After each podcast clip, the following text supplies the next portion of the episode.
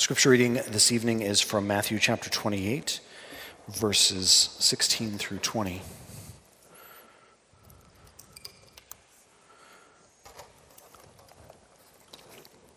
Now the eleven disciples went to Galilee, to the mountain to which Jesus had directed them. And when they were when they saw him, they worshipped him, but some doubted. And Jesus came and said to them, "All authority in heaven and on earth has been given to me. Go therefore and make disciples of all nations, baptizing them in the name of the Father and the Son and the Holy Spirit, teaching them to observe all that I have commanded you, and behold, I am with you always to the end of the age." This is the word of the Lord. You may be seated.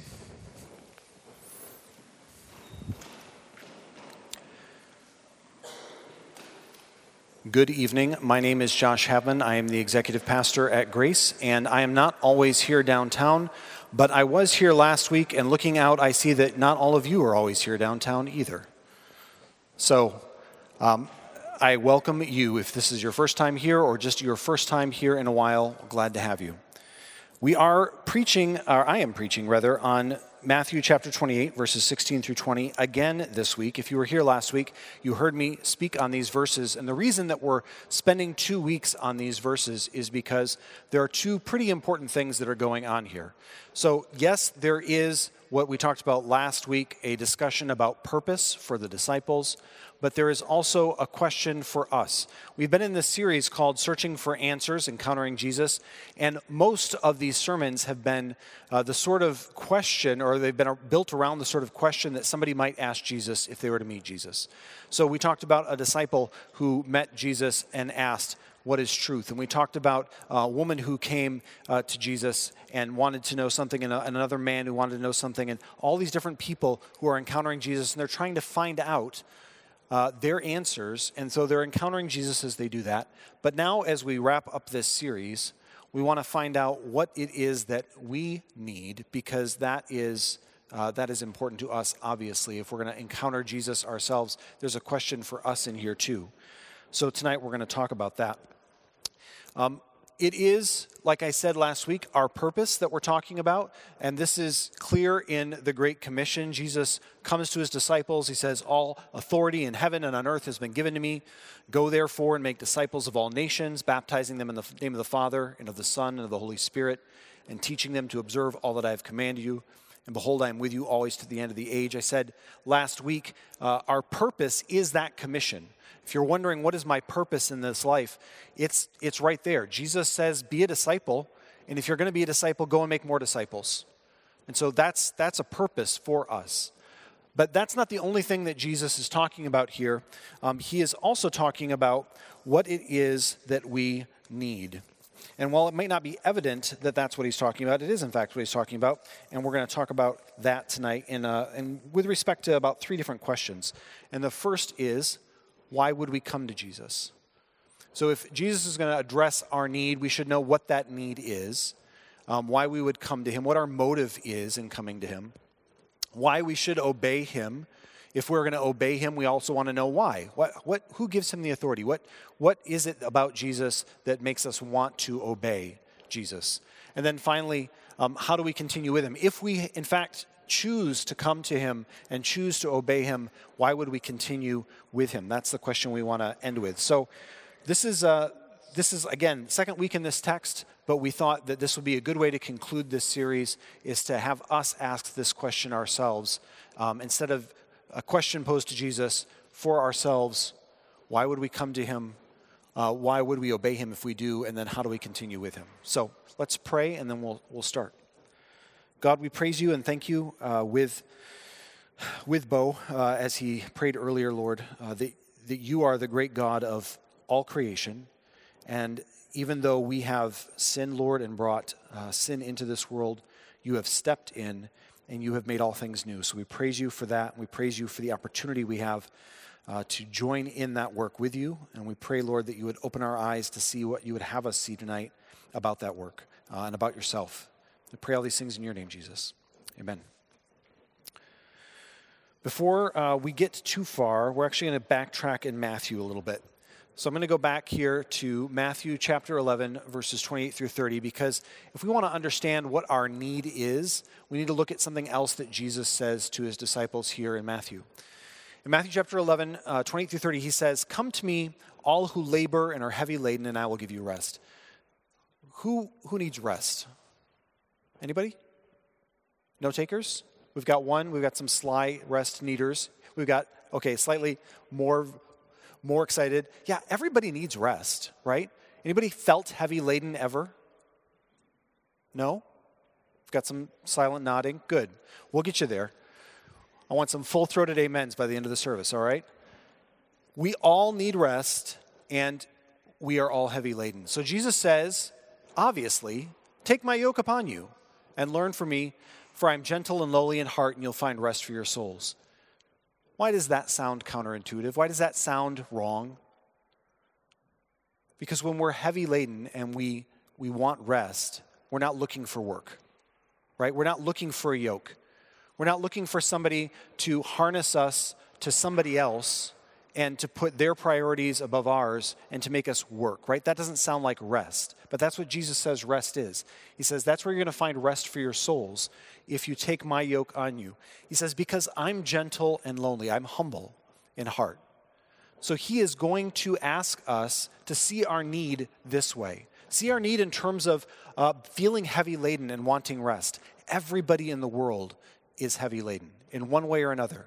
Either, either it hasn't happened yet. If you feel like you're not heavy laden, it's because it just hasn't happened yet, or you're in denial because everybody struggles with something. And so this is what Jesus says, I want you to see your need as, see it as an opportunity to come and walk alongside me. You can.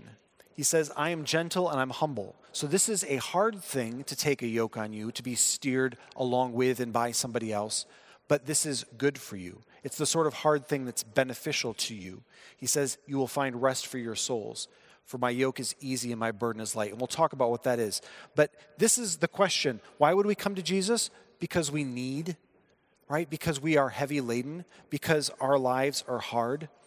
Uh, when uh, my wife and I first moved to Iowa back in two thousand four. Uh, we worked at a Christian boarding school, and we worked there for about five years. And while we were there, uh, we were house parents to sixteen uh, teenage girls, and then we also had three of our own children, um, one about every two years. So we had our third child. We'd been there five years, and uh, we were also parenting another sixteen. And we thought, you know what? It might be time for a job change. And so we left that job, but we did not have another job.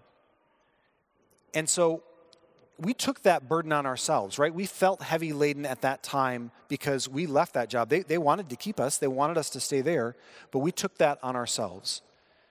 And I wrestled mightily with whether or not we should have done that, whether that was a good move for us. And I felt the need that only Jesus could satisfy. And I thought, I need to find a job for my family. It doesn't matter what sort of job it is. Um, I was fasting. I was praying. I was doing all of the right things. But none of those things were what I needed in that situation. What I needed was Jesus. Um, for those of you who have been downtown before, even in North Liberty, um, I've talked before about when our little our little girl had cancer, right? When our little girl had cancer, who is well now, we needed Jesus more than we needed healing. Because if all we got was healing and her soul was still lost, it was of no use, right? And so whether it's job, whether it's school, whether it's sick child, we always have a need, and Jesus is the only thing that's going to fill that need, and he knows that, and so he says, take my yoke on you, or, and come close to me, and let me walk alongside of you. But this is about uh, what we want versus what he wants, and it is a difference between living our lives for him versus uh, living our lives for ourselves. And so you have to understand that that's what's at stake. If you're going to take somebody's yoke on you, you have to give it all up, right? Everything that you would choose for yourself. That's what's at stake. So why would we obey Jesus if that's at stake?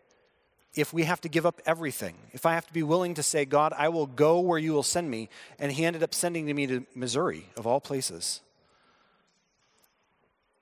Why would I do that? Why would I go to the place that he would send me? Because this reason. Matthew twenty-eight, eighteen through twenty, Jesus comes to his disciples. He says, all authority in heaven and on earth has been given to me. Go therefore and make disciples. Why would we obey Jesus? Uh, because he is the one who has the authority to give this command. And he is giving it to us in this way to make disciples, and to observe all that he has commanded us.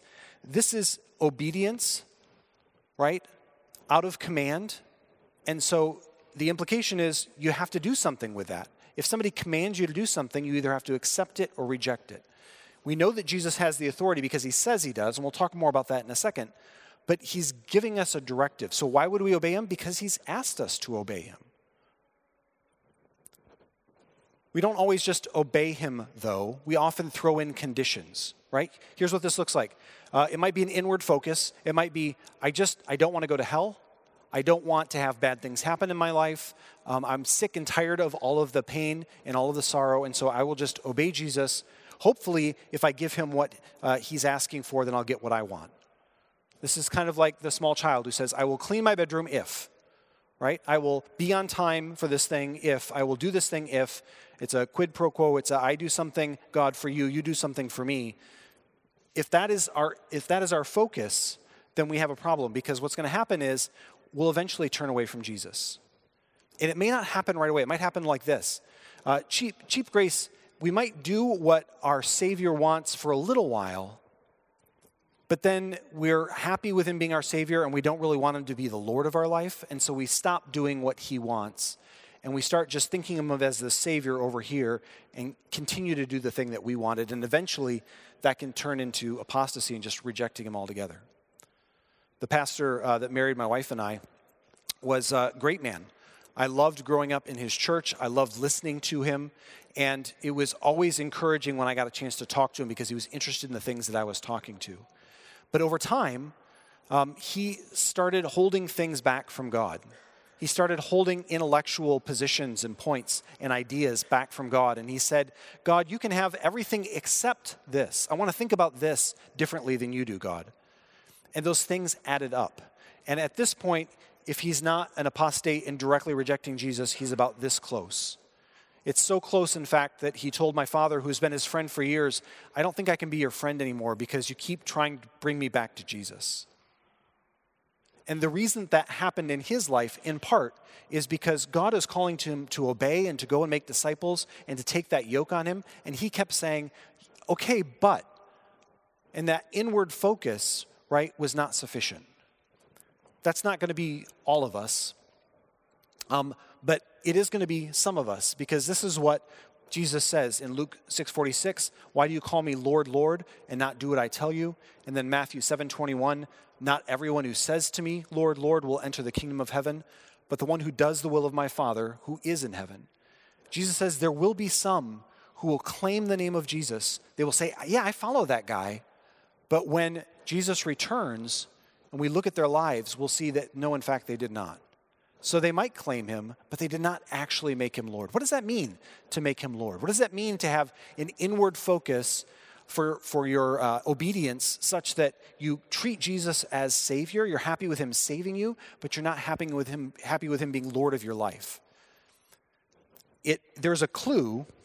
There's a clue in the in the word Lord. Do you guys know where Lord comes from? Does anybody know where the word Lord comes from? It's an English word. It's not actually in the Bible uh, in the original text. It's an English word, Lord. It's a it's a hyphenated word originally. Compound word meant uh, it was it was Lofgard. Anybody heard that word Lofgard? No, that's good because it's archaic. Nobody. We've got one. We've got one nods sly in the back.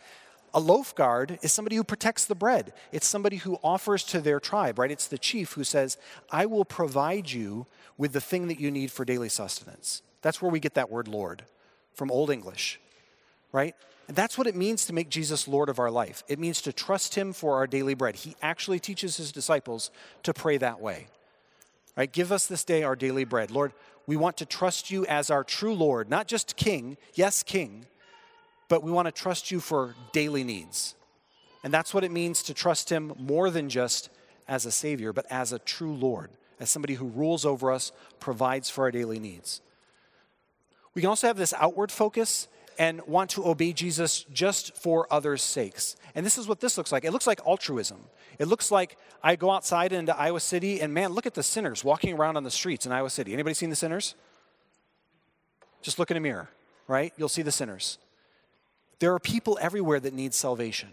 And when we see them, often our motive is, oh God, I will obey you to save them because I don't want them to suffer.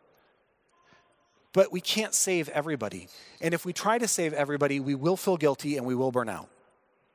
And so we can't try to save everybody. We don't have to save everybody. Jesus is going to save those who calls to himself. In fact, he is going to save them whether we do it or not. He doesn't need us. He doesn't need us. Um, this morning, uh, Brooks had the opportunity to speak in North Liberty, and uh, he's our main teaching pastor, for those of you who don't come to Grace very often. And he hasn't been able to teach for about eight weeks, a uh, little plus, because of issues with his back. And so he came back, and his example here, when he talked about this, he says, God made it very clear to me that I wasn't needed because attendance went up when I was out. He said there was no clearer sign, right, that I wasn't needed than that attendance would increase when I was gone. And he was joking, but it's true that the work of the church is not dependent on any one person. Even the work of salvation in our families is not dependent on any one person. My two oldest sons were baptized this morning, and they were baptized because they chose to make a confession of faith. And I know that I've messed the process up between their birth and here. I know that many times I have made myself an obstacle to their faith. But God still called them, and God still owns them, and he didn't need me to do that. But this is true too. He does choose to use us. And so we can be with him, yoked to him, doing work alongside of him if we want to. He wants us to be there. I'm going to read Matthew nine, thirty-seven and thirty-eight, because this is something else Jesus tells his disciples about how they can be used in his ministry and how we can be used in his ministry.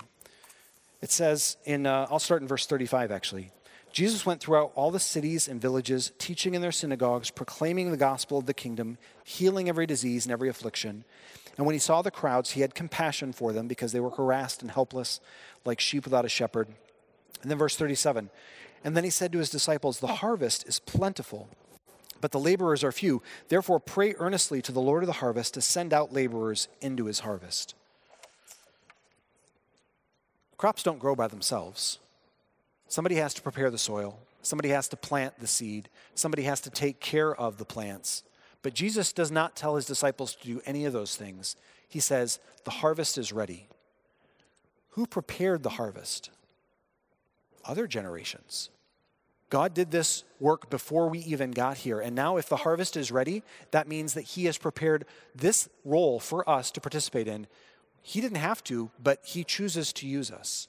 So we can participate in the gospel. Not because we want to we want to like assuage our guilt, because we, we feel bad, because we want to take care of that bad feeling, but because we get to, because we can be yoked to him and do that work with him. So he does choose to use us. So here's what we actually need. We need a Godward focus for Jesus' sake. Jesus says, all authority in heaven and on earth has been given to me. Why does Jesus get to say that?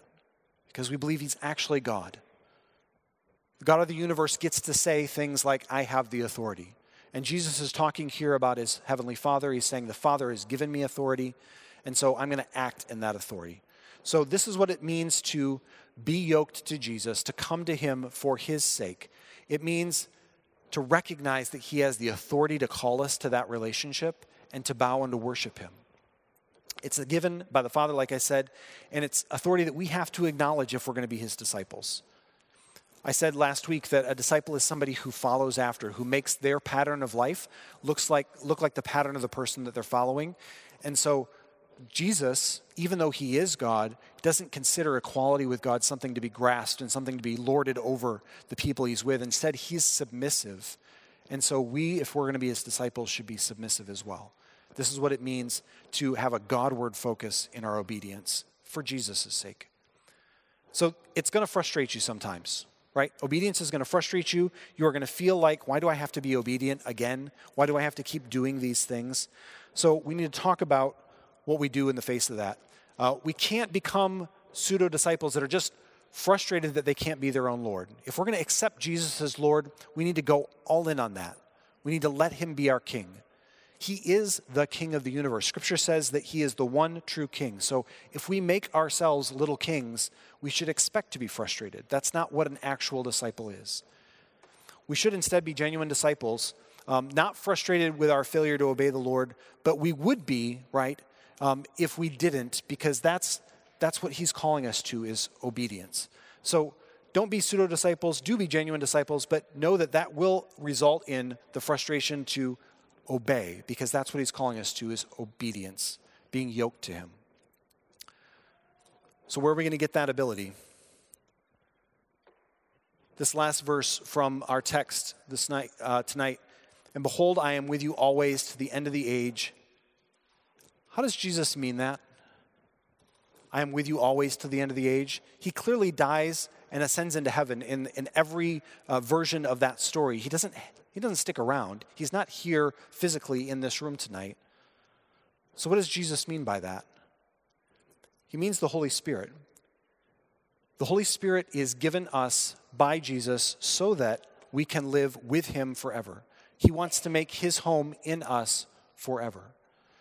So this is what it means to obey. Uh, this is what it means to live in the in the face of frustration. It means to have the Holy Spirit in us. Uh, Jesus came, he showed us how to live, and then Jesus leaves to prepare a home for us. And now he says, I'm going to give you my Holy Spirit to empower you to live your lives in obedience and in submission. And so this is the last piece of the picture, if you will. Remember, Jesus said in Matthew chapter eleven, come to me, all you who are heavy laden, right? Take my yoke upon you. And he doesn't just sit there, right? He works alongside of us, and he empowers us with his own Holy Spirit, and he enables us to be obedient. So this is this is the need fulfilled. It's having the Holy Spirit in and through us in all that we do.